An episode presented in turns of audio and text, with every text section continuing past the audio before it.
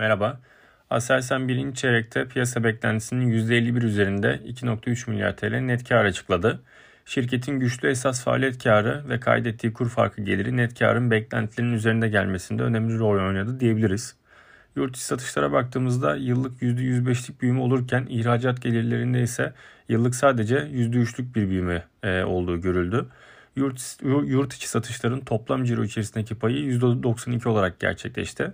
FAV'e baktığımızda ise 1.7 milyar TL olan piyasa beklentilerinin %12 üzerinde geldi.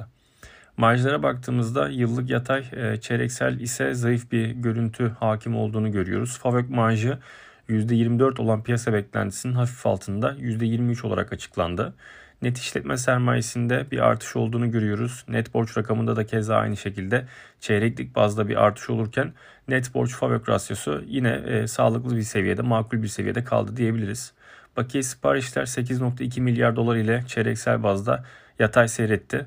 Şirket yönetimi 2023 beklentilerini e, korudu. Buna göre TL bazda %40 e, ciro büyümesi, %24 fabrik marjı ve 10 milyar TL'lik yatırım harcaması planlıyor. Ciro, Favök ve net kar tahminlerimizde birinci çeyrek sonrasında herhangi bir değişikliğe gitmedik. Endekse paralel gelir tavsiyemizi ve 58 lira 68 kuruş olan hedef fiyatımızı koruyoruz.